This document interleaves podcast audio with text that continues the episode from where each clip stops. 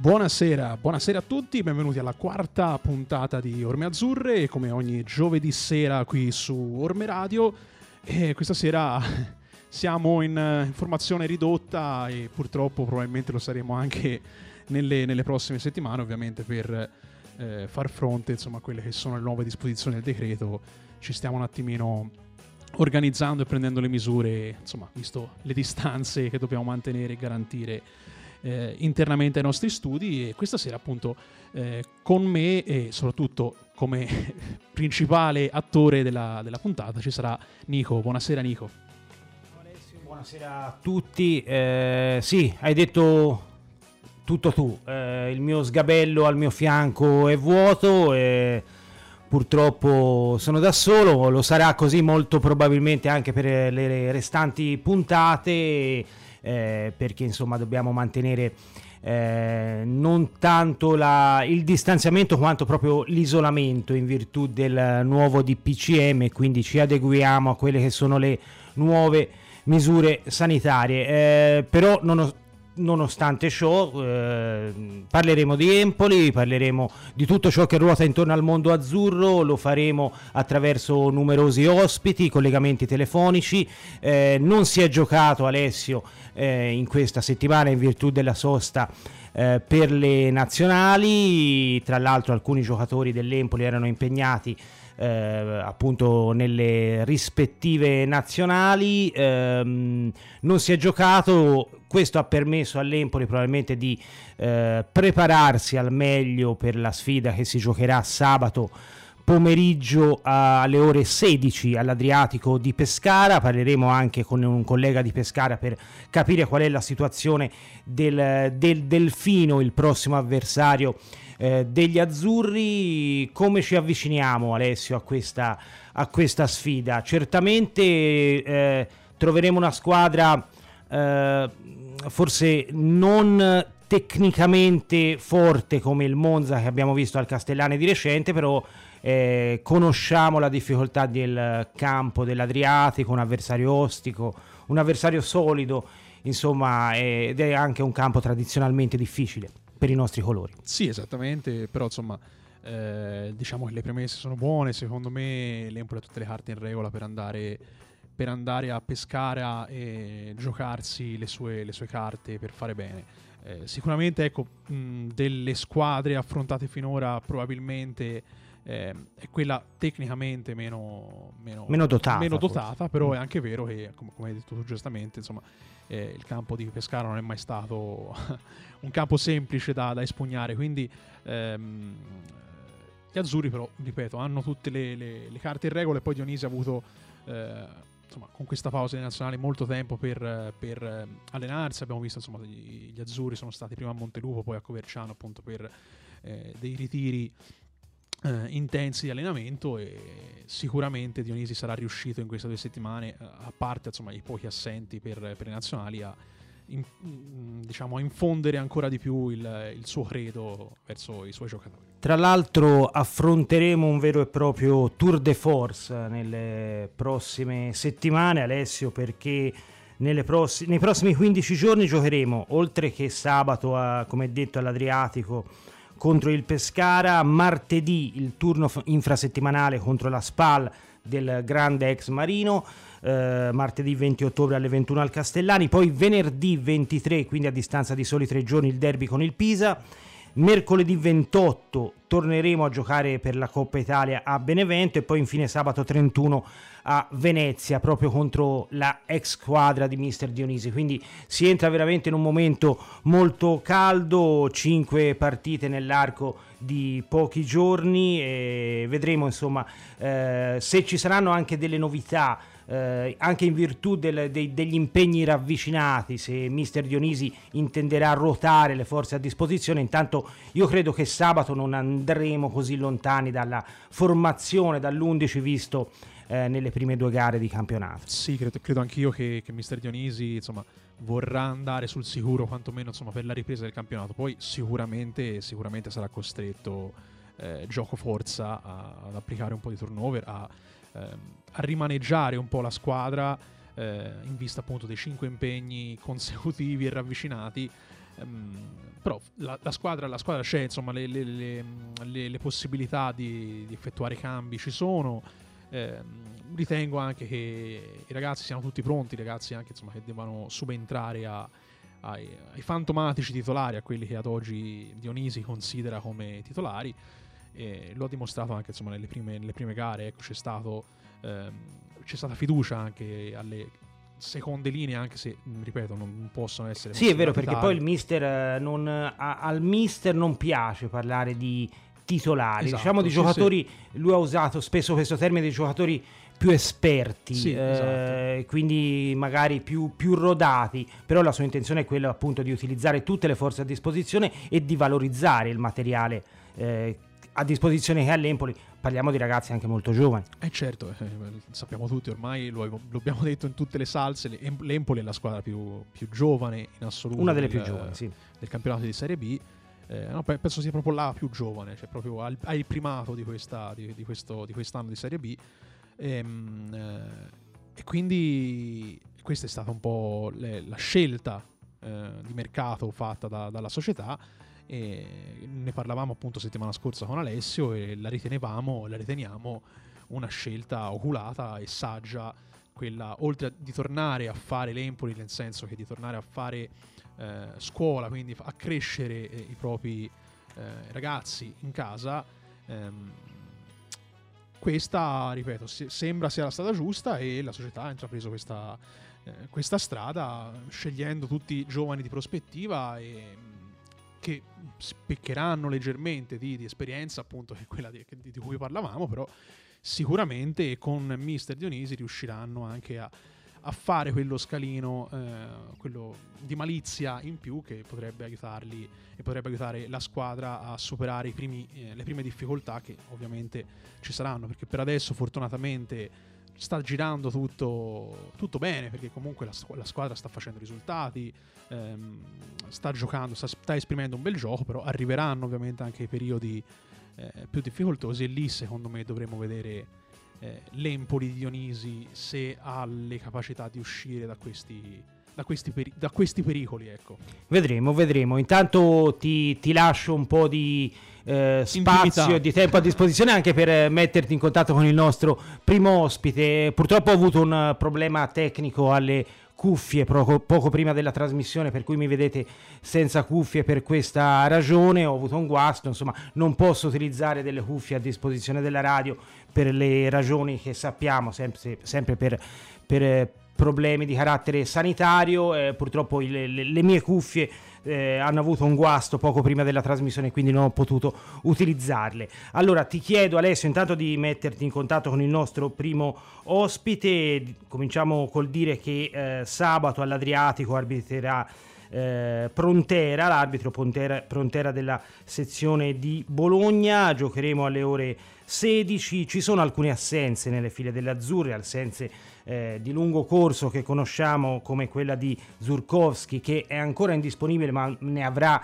sembra per, per poco, per 7-10 giorni, quindi insomma dopo l'intervento chirurgico che ha subito si sta ristabilendo il giocatore polacco che è naturalmente una, è una delle forze più, più importanti in, in, forza agli azzurri, scusate il gioco di parole, ehm, non ci sarà neppure Nicolò Casale, uno degli ultimi arrivati, il neo acquisto eh, fortemente voluto da mister Dionisi perché purtroppo è in quarantena, non perché abbia il Covid, ma perché è stato a contatto con alcuni giocatori positivi proprio eh, in Under 21 dove è scoppiato un piccolo focolaio. Eh, under 21 dove invece ha potuto giocare eh, la sua partita, la sua gara di debutto proprio Ricci ehm, che ha debuttato appunto in, eh, con gli azzurrini. In Under 21 nella partita contro l'Irlanda, eh, una partita valida per la qualificazione all'Europeo del 2021. Ricci ha giocato, ha giocato quasi eh, 80 minuti se non vado errato, ha fatto anche molto bene, insomma, eh, e questo è certamente una buona notizia per mister Dionisi. Ti chiedo adesso se abbiamo il nostro primo ospite che è Alessandro Marmugi di Radio Ledi. Ciao Alessandro. Ciao, ciao Nico, un saluto. Allora, io spero di poter sentire bene la tua voce perché purtroppo, come dicevo prima, sono, sono senza cuffie perché ho avuto un guasto poco, poco prima della trasmissione, ma insomma proviamo a comunicare e a dialogare nella, nella maniera eh, migliore. Eh, io ti chiedo, Alessandro, ehm, vorrei partire da una frase che abbiamo estrapolato in questi giorni dal, dal DS Accardi, che al termine del mercato azzurro ha detto una cosa molto importante, molto significativa, cioè che il valore aggiunto dell'Empoli è Mister Dionisi. Eh, sei d'accordo con questa valutazione? Ma sì, per quello che abbiamo visto in queste prime giornate, assolutamente sì abbiamo visto una squadra che ha soprattutto un'identità, un'identità che forse è la prerogativa che, che è mancata l'anno scorso. L'anno scorso si sono cambiati allenatori, si sono cambiati i giocatori, ma eh, la squadra non ha mai avuto un'identità. Eh, quest'anno invece subito Dionisi è riuscito a dare un'impronta, a dare eh, non solo a livello tecnico-tattico, ma io sottolineo sempre, soprattutto a livello mentale, eh, delle motivazioni importanti a questa squadra. Eh, non, non, è solo diciamo, il, il, il, vincere, fare risultati, non prendere gol di queste prime giornate, ma è proprio eh, l'impegno che, che, ci mettono i ragazzi, le, le, l'aiutare il compagno, il rincorrere l'avversario per 20-30 metri. Sono segnali importanti, sì, quindi mh, per questo inizio, almeno per quello che abbiamo visto fino ad ora, anche se sono solo due eh, partite di campionato, insomma possiamo dire che eh, in questo momento il valore aggiunto dell'Empoli è, è Mister Dionisi. Sì, mi rendo conto Alessandro che non è una domanda facilissima anche perché abbiamo soltanto 2-3 diciamo, partite ufficiali per poter giudicare, ma eh, ritieni di poter mh, aver già avvertito in qualche modo delle differenze mh, significative diciamo, tra Dionisi e i suoi predecessori, in particolare mi riferisco a, a, quello più vicino a noi, Mister Marino, che tra l'altro affronteremo al Castellani tra meno di una settimana. Se ci sono, quali sono le sostanziali differenze di questo nuovo Mister, che siamo tutti eh, molto, molto curiosi veramente di, di vederlo all'opera, ci ha convinto nelle prime partite, nelle sue scelte, però insomma è tutto da verificare. Sì, no, come, come insomma, accennavamo prima, è sicuramente un discorso di non solo tecnico-tattico, ma di motivazioni. Eh, I giocatori hanno un'altra fame, un'altra rabbia e alla fine molti, quasi tutti, sono gli stessi dell'anno scorso. Quindi vuol dire che dentro di loro è scattato qualcosa, la stagione sta venendo interpretata in un certo modo, è chiaro che non si può sapere mai dove, dove si va a finire perché comunque la strada è sempre eh, ricca di ostacoli. Quest'anno sarebbe già tanto finirla la stagione, non importa eh, come, sì, quello insomma, sì, quello è vero. sarebbe già tanto, quindi ecco, si vivrà sempre alla giornata, però quelle le, le sensazioni che sono arrivate eh, sono buone rispetto ai predecessori. Che cosa è cambiato? L'identità sicuramente.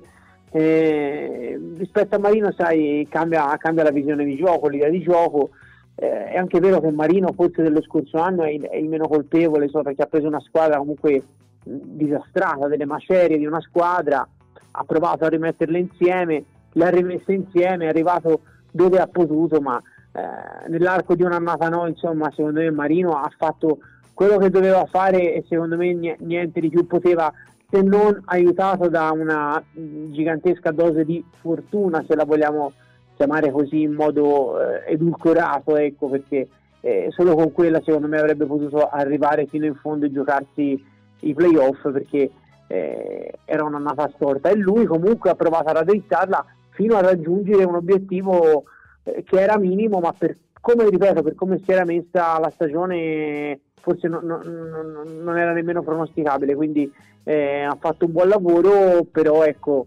eh, quello di Dionisi è un altro Empoli, un altro Empoli sotto tutti i punti di vista. Quali sono secondo te i giocatori che hai visto maggiormente trasformati tra la gestione eh, Bucchi, Muzzi, Marino e quella attuale? Ma eh, sicuramente non si può non, non parlare di, di, Moreo perché chiaramente è un giocatore che eh, poi è sparito dai radar fino ai post lockdown dopo la partita disastrosa di, di, di Pordenone e un sacco di problemi fisici un giocatore che a dire la verità anche con Bucchi insomma era stato impiegato inizio campionato diverse volte perché era importante dal punto di vista tattico.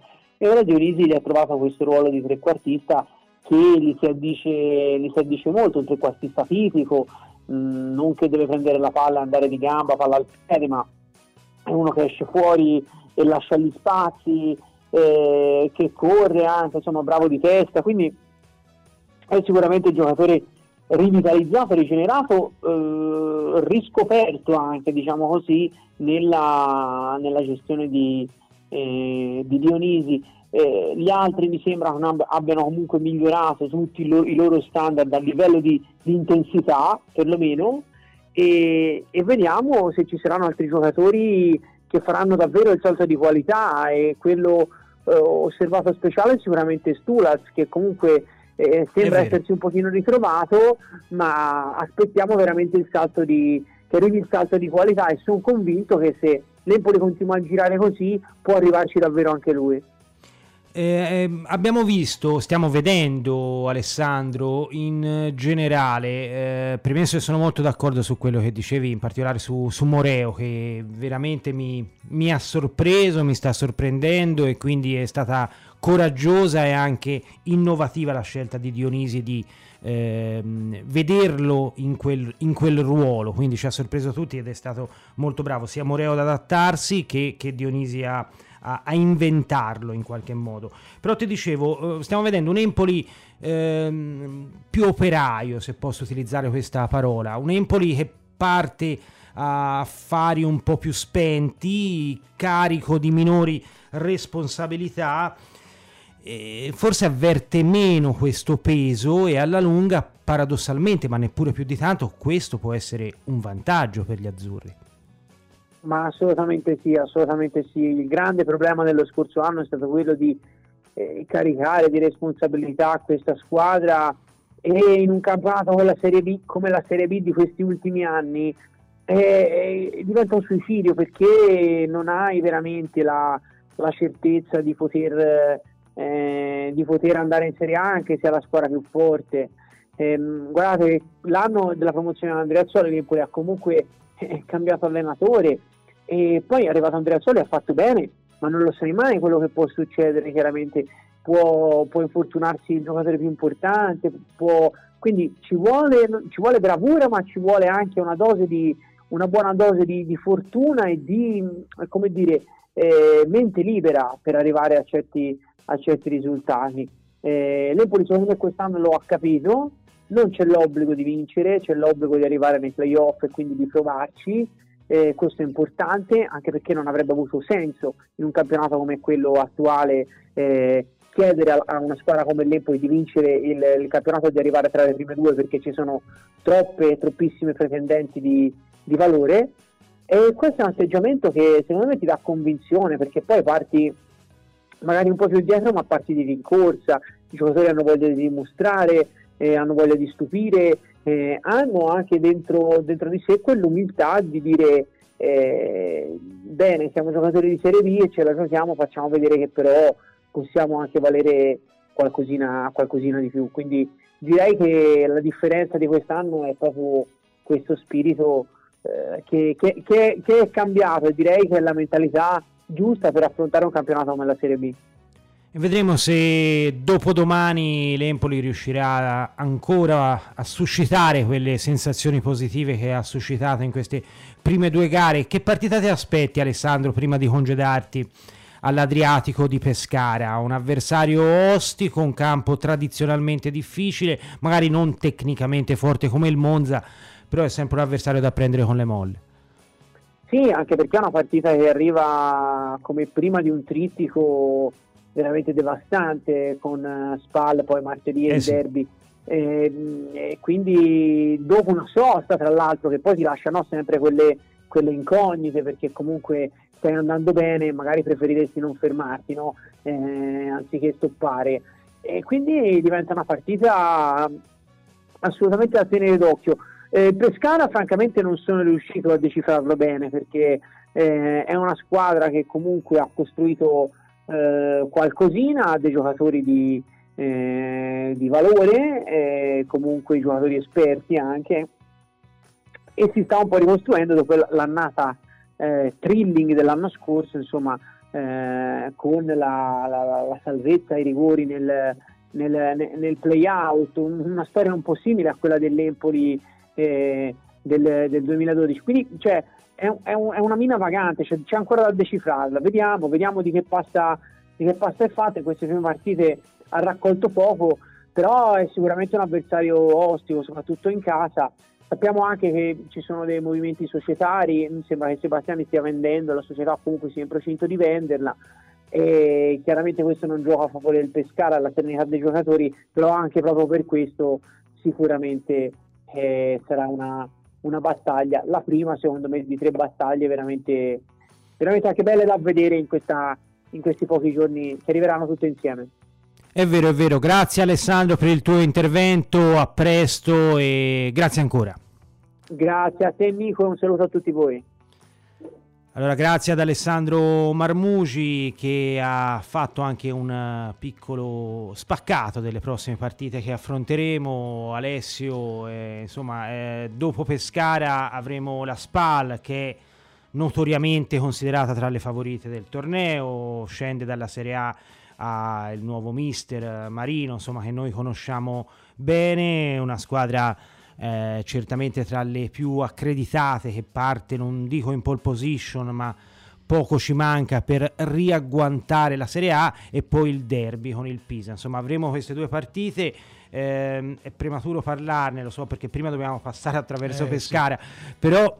Eh, però insomma sono due sfide come diceva giustamente Alessandro veramente molto suggestive per tante ragioni sì io potrei tranquillamente rispondere come rispondano politicamente corretti calciatori dopo, dopo, ogni partita, pensiamo partita per partita, non andiamo sì. a pensare troppo in là, però sì, eh, l'abbiamo detto, eh, sono tre partite ostiche, tre partite che ti costringono, come abbiamo detto prima, a, ad un turnover, eh, augurandoci appunto, come diceva Alessandro al telefono, che eh, la sosta non abbia eh, distratto gli azzurri, perché le soste sono sempre un po' un, un terno all'otto. Si dice che quando le cose vanno bene, come era comunque nel caso degli azzurri, perché quattro punti in due gare eh, senza so, subire sì. reti, si dice che le, mm, insomma, quando, quando, le cose vanno bene sarebbe meglio non fermarsi. Eh sì, però, eh, finché la barca va, insomma, lasciamola andare, però eh, c'è la sosta forzata, poi potremmo entrare anche nel discorso soste nazionali, aprire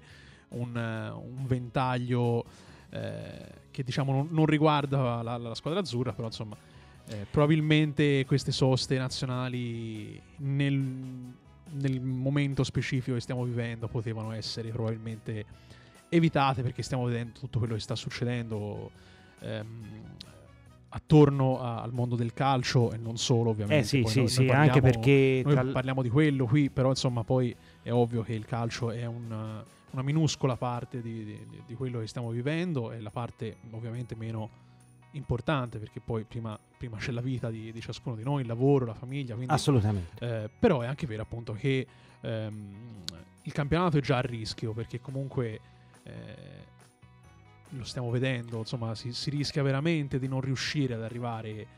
Eh, alla fine ci auguriamo di no, lo, insomma eh, stanno spergiurando che, che, che, ce la faremo e che arriveremo in fondo al campionato. Sì però onestamente quello che stiamo vedendo, tutti questi positivi all'interno delle, delle varie rose, queste bolle, famose bolle che sembrano non, non tenere, quindi ehm, questa pausa appunto delle nazionali ha ulteriormente aggravato questa, questa situazione e ci ritroviamo anche noi insomma eh, qualche, oggi insomma solo, proprio oggi sono stati uh, dichiarati dalla società due positivi nella, nella primavera eh sì, è vero, è vero. Ehm, Fatto bene a ricordarlo e insomma, chiaramente asintomatici, insomma, sì, sì, quindi... ragazzi, insomma, facciamo però... di pronta guarigione, ovviamente. Eh, però è sintomo di, di, di, di, qualcosa che, insomma, bisogna drizzare un attimino le antenne e capire ehm, se sarà possibile. Questo, insomma, per fare un po' il discorso sulla pausa. Ehm, e quindi potrebbe anche condizionare tutto questo, tutto Assolutamente, questo quello, su, sulla mentalità certo. della squadra. Io mh, ho pienissima fiducia uh, veramente in, in Mister Dionisi che riesca a tenere il livello di guardia, il livello di attenzione, di concentrazione della squadra ai massimi livelli. Eh, però insomma c'è il rischio, c'è il rischio che dopo una pausa si, ci sia un passo indietro. Uh, Come è possibile appunto che ci sia un passo in avanti per il tempo che Mister ha avuto per... Eh, dare le proprie direttive alla squadra. Però eh, è un po' un terno all'otto. E, e, e poi sono tre, tre eh, sfide particolari, ecco, non, non semplici.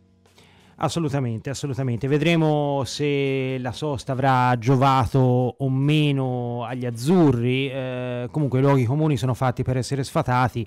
Dic- si dice che meglio, quando le cose vanno bene è meglio non fermarsi e noi magari il nostro auspicio è che questo luogo comune venga sfatato dagli azzurri dopodomani a Pescara. Sono d'accordo con quello che dicevi Alessio, speriamo che non ci siano particolari intoppi intanto per, per naturalmente la salute degli atleti e di tutti coloro che ruotano attorno al mondo dello sport.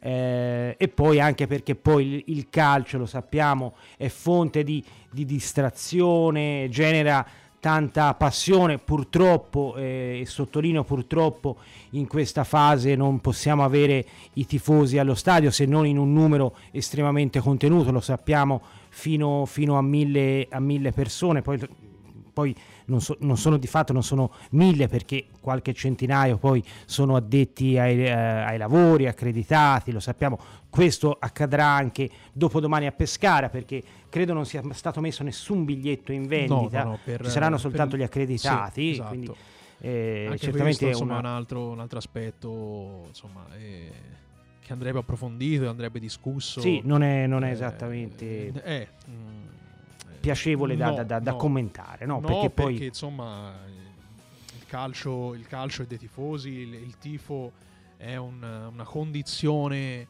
eh, fondamentale. Quindi eh, diventa già è, è, difficile riuscire a, a vederlo eh, anche da casa un, uno spettacolo del genere, cioè accendere la TV e vedere uno stadio vuoto è veramente un qualcosa di, di, di molto triste, di molto triste.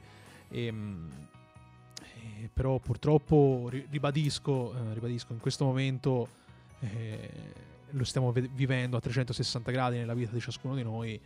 Eh, dobbiamo prendere quello che si può prendere, quello che ci viene concesso e, e sperare, sperare, che non, non, si aggravi ulteriormente la, la situazione perché eh, onestamente la, la, le sensazioni non sono, non sono positive. Non sono, sta, non sono positive. Insomma, no, si sta incrociamo tornando... le dita, speriamo che tutto sommato e... si riesca a contenere. E quindi insomma c'è un po' di, di, di, di, caos anche da questo punto di vista, perché giustamente c'è la parte del tifoso che eh, c'è chi è rassegnato, c'è chi ovviamente dice va bene così purché si vada avanti e c'è chi invece dice sen- senza tifo non è calcio, quindi eh, rischia un po'. Probabilmente sistema... entrambe le posizioni sono uh, comprensibili certo, e, certo. Mh, mm, e, giustificabili, insomma, uh, hanno ragione, è una situazione nella quale hanno ragione tutti e due sì, i poli. Esatto, esatto, anche noi in prima persona, insomma, come giornalisti che seguiamo la squadra, ovviamente questa situazione ci penalizza tantissimo, eh,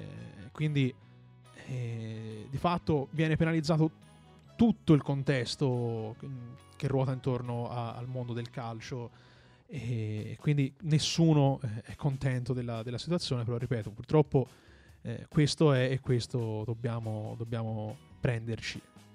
Sì, sì, è vero. Ora poi questo aspetto lo chiederemo anche tra poco con eh, il nostro secondo ospite che eh, lo conoscete tutti, insomma, eh, ha un rap- oltre che essere un, un, grande amico, un collega, un bravo giornalista, ha anche un rapporto passionale, poi glielo, glielo chiederemo. Ehm, intanto, mentre do il tempo appunto ad Alessio Giorgetta, che come vedete si sta sdoppiando tra il ruolo di regista, commentatore, opinionista e, e quello che, che, che praticamente il factotum. Da, da, regista è diventato il factotum, è una colonna portante della nostra trasmissione, mentre do il tempo appunto a lui eh, di eh, mettersi in contatto con il nostro secondo ospite che tra poco presenteremo. Ricordo naturalmente su ehm, il numero per interagire con noi che è il numero WhatsApp 371 3349 248, ecco da, dalla mia po- postazione non riesco a leggerlo bene, 371 3349 248 per interagire con noi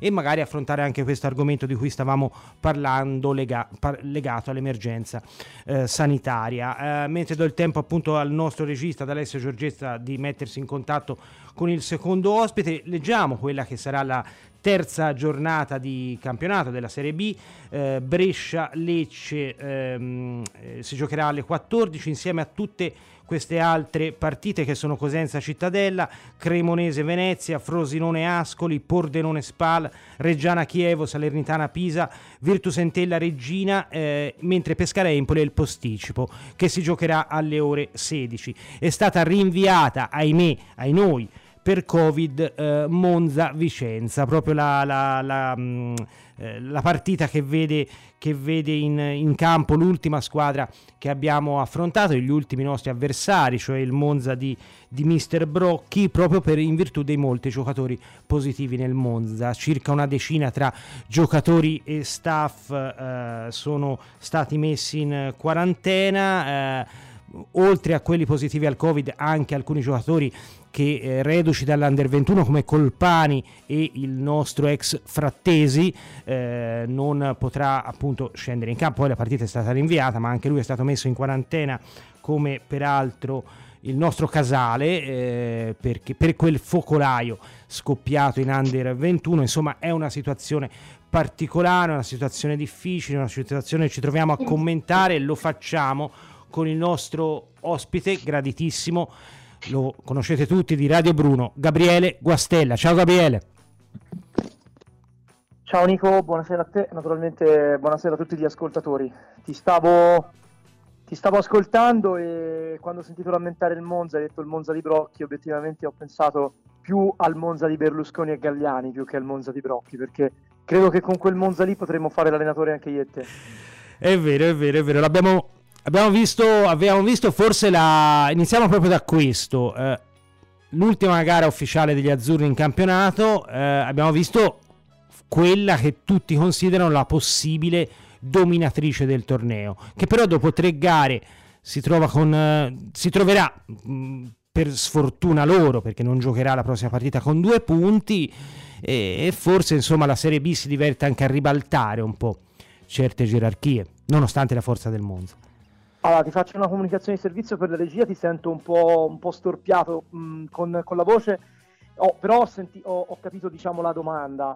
Eh, diciamo che il campionato di Serie B per antonomasia è, è, da sempre il campionato più difficile, secondo me più difficile del campionato di Serie A se vogliamo, eh, perché è un campionato dove fondamentalmente le, l'equilibrio è molto più, più equilibrato la, la, classifica spesso è molto compatta, ci sono pochi punti tra la zona promozione e la zona retrocessione, benché negli ultimi anni ci siano state delle eccezioni in cui alcune squadre hanno preso il largo, come il Benevento dello scorso anno.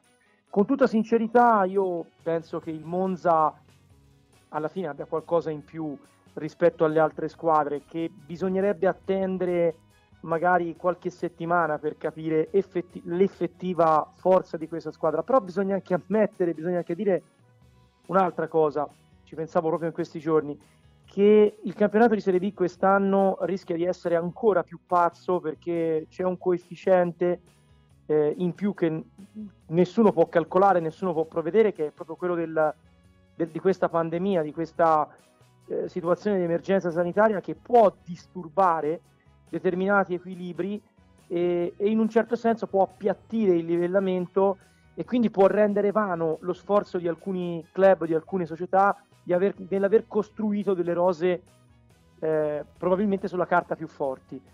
Io mi sono divertito, eh, so eh, che ho avuto come compagno eh, in radio di, di, di racconti dell'Empoli in radio e quindi eh, bene o male ci conosciamo a vicenda e quindi sappiamo che entrambi abbiamo un amore eh, verso i numeri che in un certo senso poi ci aiutano no? a, analiz- a analizzare bene eh, i campionati perché come spesso dico io eh, possiamo fare tutto quello che vogliamo, possiamo fare tutti i disegni che vogliamo, però poi alla fine è, è clamoroso ed è incredibile come i numeri poi alla fine siano la realtà. Io mi sono divertito in settimana, dicevo, a fare una sorta di griglia. Qualcuno sui social, qualcuno mi ha preso in giro, ovviamente benevolmente, dicendo che forse era meglio se facevo le, pensavo alle grigliate che non alle Guarda Gabriele che sarebbe stata la mia seconda domanda, eh. Giuro, sarebbe stata la mia seconda domanda, la griglia del campionato. Lo so te che pia- ti piacciono molto queste cose perché anche tu hai quella cultura come me del resto del, del Guerin sportivo, di queste ehm, riviste che ci hanno accompagnato nel corso della nostra adolescenza e, e tuttora, eh, eh, la famosa griglia di Guastella. Ecco, a me è la, è la domanda che ti avrei fatto. Eh, guarda, mh, mm, sì, allora no, non entro in merito della griglia, altrimenti ti sciupo la seconda domanda, facciamo finta che tu me l'abbia fatta. Chiudo sul Monza. Il Monza, secondo me, sì, è la squadra da battere, però eh, è una squadra da battere sulla carta, una squadra da battere perché in realtà dietro al Monza c'è un progetto che parte da due anni con Galliani e Berlusconi che vogliono dimostrare al mondo del calcio la loro bravura, la loro forza e che è, è indubbio che è uscito un articolo proprio poche ore fa dove Galliani è uscito da scoperti e ha detto sì, il nostro obiettivo è, è, andare in Serie A con il Monza, ci eravamo posti tre anni per andare in Serie A, forse riusciamo a farlo in due anni e mezzo da, da quando loro si sono insediati nel Monza a metà di, una, di un campionato.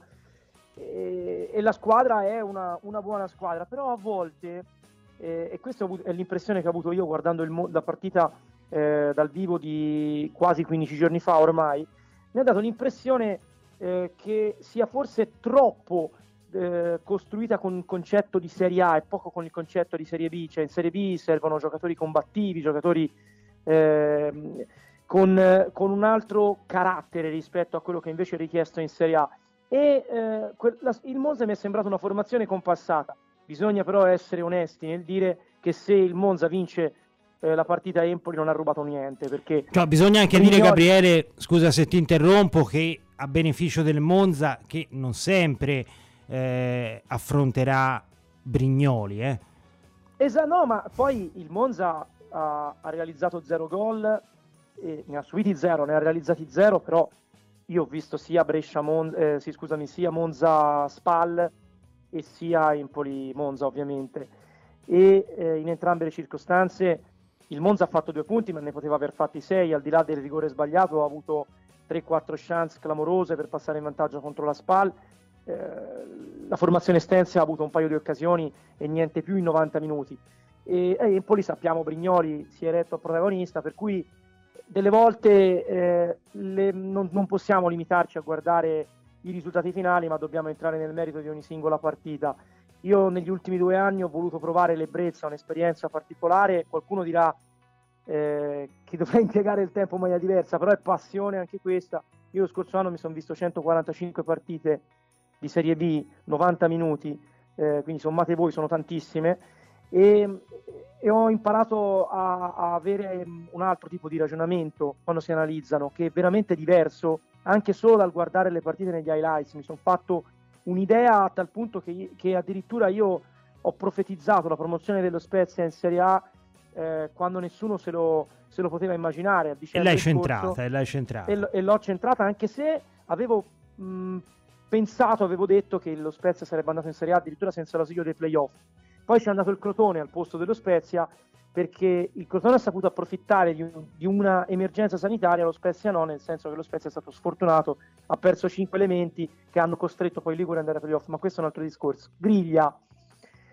Ma guarda, io mi sono divertito a dividere il campionato di Serie B in cinque fasce, eh, in cinque fasce da quattro squadre ciascuna. Io eh, ho messo Brescia, Lecce, Lecce, Spal e Monza nella prima fascia, okay. partendo dal presupposto il Monza in assoluto perché veramente ho visto una, una costruzione di una squadra eh, composta da giocatori molto forti. Poi bisogna considerare che il Monza ha avuto più tempo rispetto agli altri per prepararsi perché aveva finito il campionato prima aveva già, sapeva già che il campionato che, in cui avrebbe giocato. Lecce Spal eh, con forza in questa prima fascia. Il Brescia è una forzatura perché ehm, è una delle tre retrocesse e la mia logica è stata la metto lì perché comunque l'ossatura della squadra è un'ossatura di, è rimasta bene o male che, la stessa, certo. Eh, che viene dalla Serie A. Però il, Bro- il Brescia sta incontrando delle difficoltà, ha già esonerato un allenatore, ci sono delle difficoltà a livello societario, mi dicono alcuni colleghi da Brescia, che sui giornali oggi non sono riportate anche perché alla ribalta ai noi purtroppo ci sono altre vicende. A cose normali probabilmente nelle, nelle pagine sportive nazionali troveremmo probabilmente risaltate queste difficoltà del Brescia. In seconda fascia ho messo Cittadella, Empoli, Frosinone e Regina, ma devo dire che forse eh, potremmo fare un cambio. Anche la Regina hai messo, hai messo la Regina. Ho messo la Regina in seconda fascia perché io lo scorso anno ho indovinato che la Regina sarebbe stata una delle società rivelazioni nella Serie C. L'Empoli a fatica passò il turno in Coppa Italia, a me quella regina mi piacque, Era, aveva già gettato le basi per una squadra vincente, ha vinto il campionato davanti al Bari, eh, ha confermato in blocco la squadra rispetto allo scorso anno, ha inserito un paio di innesti molto interessanti, ha scommesso su due promettenti che hanno fatto molto bene in Serie C, c'è entusiasmo a Reggio Calabria, eh, hanno dimenticato le scorie delle ma anche societarie della vecchia società e quindi attenzione perché in un campionato come questo la Regina potrebbe essere un po' eh, la, il pordenone dello scorso campionato. Regina che tra l'altro ha battuto proprio i nostri prossimi avversari del Pescara per 3 a 1 nella, nell'ultima partita prima della sosta. Però io a, fa, vorrei, a, mm, Gabriele, far leggere un messaggio ad Alessio Giorgetta che ho visto è arrivato perché poi si ricollega in qualche modo alla domanda che volevo farti prima di congedarti. Sì, esatto, come dicevamo prima, appunto parlavamo de, di quello che sta succedendo eh, nel, nel, contesto dell'emergenza eh, pandemica. Eh, Alessandro ci scrive: Bisogna accontentarci di questo calcio. Interrompere il campionato sarebbe una mazzata, forse inesorabile. Se amiamo il calcio, dobbiamo accontentarci di questo. Ecco, questo è un punto di vista eh, condivisibile che genera certamente eh, dibattito e discussione e che giro a te Gabriele, conoscendo anche il, oltre che naturalmente il tuo rapporto da, da giornalista, da addetto ai lavori, proprio anche il tuo rapporto viscerale, passionale con il calcio, lo sappiamo come vivi le partite, come io del resto, e, e quindi come, come, vedi la situazione che stiamo vivendo da questo punto di vista? Un calcio senza pubblico, un calcio con comunque poche centinaia di persone che per carità quelle viste con il Monza hanno comunque generato un clima già diverso e ci è piaciuto tantissimo però eh, purtroppo questa è la situazione guarda Nico io sono, molt- sono sincero ehm, io non sto chiamando pandemia tutta la situazione che stiamo vivendo io la sto chiamando terza guerra mondiale per tanti anni abbiamo sospettato e temuto che potesse scoppiare da un momento a un una guerra mondiale e, e in tanti avevamo pensato che non fosse stata fatta con le bombe con le armi, ma con un'arma batteriologica. Io non, potrò, non posso sapere, o forse lo sapremo, chissà che tutto questo è partito e che poi alla fine risulti essere una, un'arma batteriologica partita male e controllata male, non si può sapere da dove genera. Però, siccome io questo la considero la terza guerra mondiale, eh, e che purtroppo farà danni pari ad una guerra mondiale dal punto di vista economico e sociale perché ci trascineremo avanti per degli anni qualora, quando poi finirà la pandemia e l'emergenza sanitaria ci porteremo avanti per degli anni le cicatrici dei danni che causerà e che sta causando tutto questo il fatto che il calcio non si fermi credo che sia importante mh, al di là dell'aspetto economico per l'Italia il calcio purtroppo aggiungo questo purtroppo è la quarta potenza economica italiana.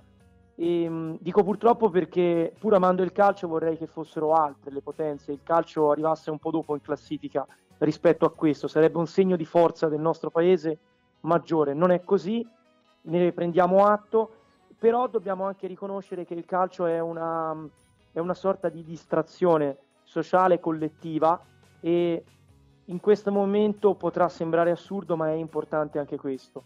La mia preoccupazione più grande in merito a tutto questo, e mi ricollego ad un'intervista di Ezio Bosso, compianto artista italiano che ci ha lasciato a metà maggio, in cui lui era fortemente preoccupato perché sosteneva che erano stati usati dei termini e delle accezioni troppo forti. E una di queste io la contesto fin dal primo momento e ho fatto sentire la mia contestazione anche a, a personaggi importanti della politica italiana, eh, dove ho contestato il fatto che sia stato utilizzato il, l'aggettivo di distanziamento sociale. Questo è un danno che è, che è stato fatto, secondo me, all'inizio di tutta questa storia. Per me, fin dall'inizio doveva essere adottato il distanziamento di sicurezza, perché se adotti distanziamento di sicurezza, nell'accezione di distanziamento di sicurezza all'interno c'è tutto. C'è tutti i termini e tutto il senso di responsabilità che ognuno di noi in questo momento deve avere. Ognuno di noi deve fare dei sacrifici, eh, deve rinunciare a qualche cosa e in quelle rinunce ovviamente purtroppo ai noi c'è anche la gioia, la spensieratezza, la felicità di poter andare ad assistere insieme agli amici, alla compagna, e quant'altro ad una partita di calcio il sabato, la domenica o il martedì sera dopo cena come poteva essere Empoli Spaldi martedì prossimo. Grazie Gabriele, grazie davvero per il tuo intervento, ci sentiamo presto. Grazie ancora. Grazie a voi, buona serata, buon proseguimento. Allora, eh, grazie a Gabriele Guastella per il suo intervento. Eh, il tempo corre, abbiamo pochi minuti a disposizione, quindi io devo chiedere gli straordinari ad Alessio. Giorgetta, poi ci si rifà dopo, eh, per contattare il nostro collega di Pescara per sentire le ultime che arrivano da, dall'Abruzzo, dalla squadra dei Delfini che affronteremo sabato, quindi dopodomani alle ore 16 all'Adriatico. Eh, avremo Luciano Rapa di Pescara Sport 24 che peraltro è stato sentito in questi giorni anche su pianetaempoli.it, ha fatto un, un'analisi della situazione generale del Pescara, ha detto delle cose molto interessanti anche sull'Empoli. Eh, chiedo ad Alessio se abbiamo il nostro collega di Pescara in eh, diretta. Ancora pochi istanti per uh, ripristinare il collegamento. Eh, ce l'abbiamo Luciano? Luciano Rapa. Ciao Luciano. Buonasera a tutti, bentrovati. Allora, Luciano, Pescara Sport 24, Luciano Rapa, ti abbiamo sentito anche su pianetaempoli.it in questi giorni, hai detto delle cose interessanti, non soltanto legate al, al Pescara, di cui ti chiederemo più nella fattispecie che, anche quella che sarà la probabile formazione che vedremo all'Adriatico dopo domani, ma hai parlato anche dell'Empoli, considerandola mh, lo scorso anno forse una delle maggiori delusioni del campionato di Serie B e, e vedi però, ti chiedo la prima domanda appunto riguarda gli azzurri, eh, vedi la squadra attuale diretta da mister Dionisi come una di, delle possibili sorprese di, di questo campionato. Utilizzo il termine in... sorpresa perché come sai a Empoli si preferisce quest'anno andare, andarci un po' più cauti. Sì, ma dato che io non sono di Empoli, non vado esatto. cauto e dico che, che sorpresa è un termine che secondo me va stretto agli azzurri perché mh, credo che sia una delle più autorevoli candidate, non dico alla promozione diretta, ma quantomeno a fare un campionato di vertice. Quindi ritieni che l'Empoli stia facendo un po' il gioco, tra virgolette, di distogliere l'attenzione da, da sé per dirottarle su altre protagoniste del torneo? Secondo me sì, allentare la pressione eh, sulla squadra può essere anche la tattica giusta considerando eh, la scorsa stagione che hai citato poc'anzi e della quale ho parlato anch'io eh, su Pianeta Empoli eh, che chiaramente avrà lasciato degli strascichi anche abbastanza eh, pesanti. Quindi partire un po' a fari spenti in sordina non potrà che giovare eh, alla causa toscana. E poi ribadisco quello che ho già detto eh, agli amici di Pianeta Empoli, io ho una predilezione particolare per mister Dionisi e quindi per me eh, è una garanzia che le cose verranno fatte per bene. Da dove nasce questa, tuo, uh, questa, tua grande fiducia nei confronti di mister Dionisi, che peraltro in questi giorni proprio il DS azzurro Pietro Accardi ha definito il valore aggiunto dell'Empoli?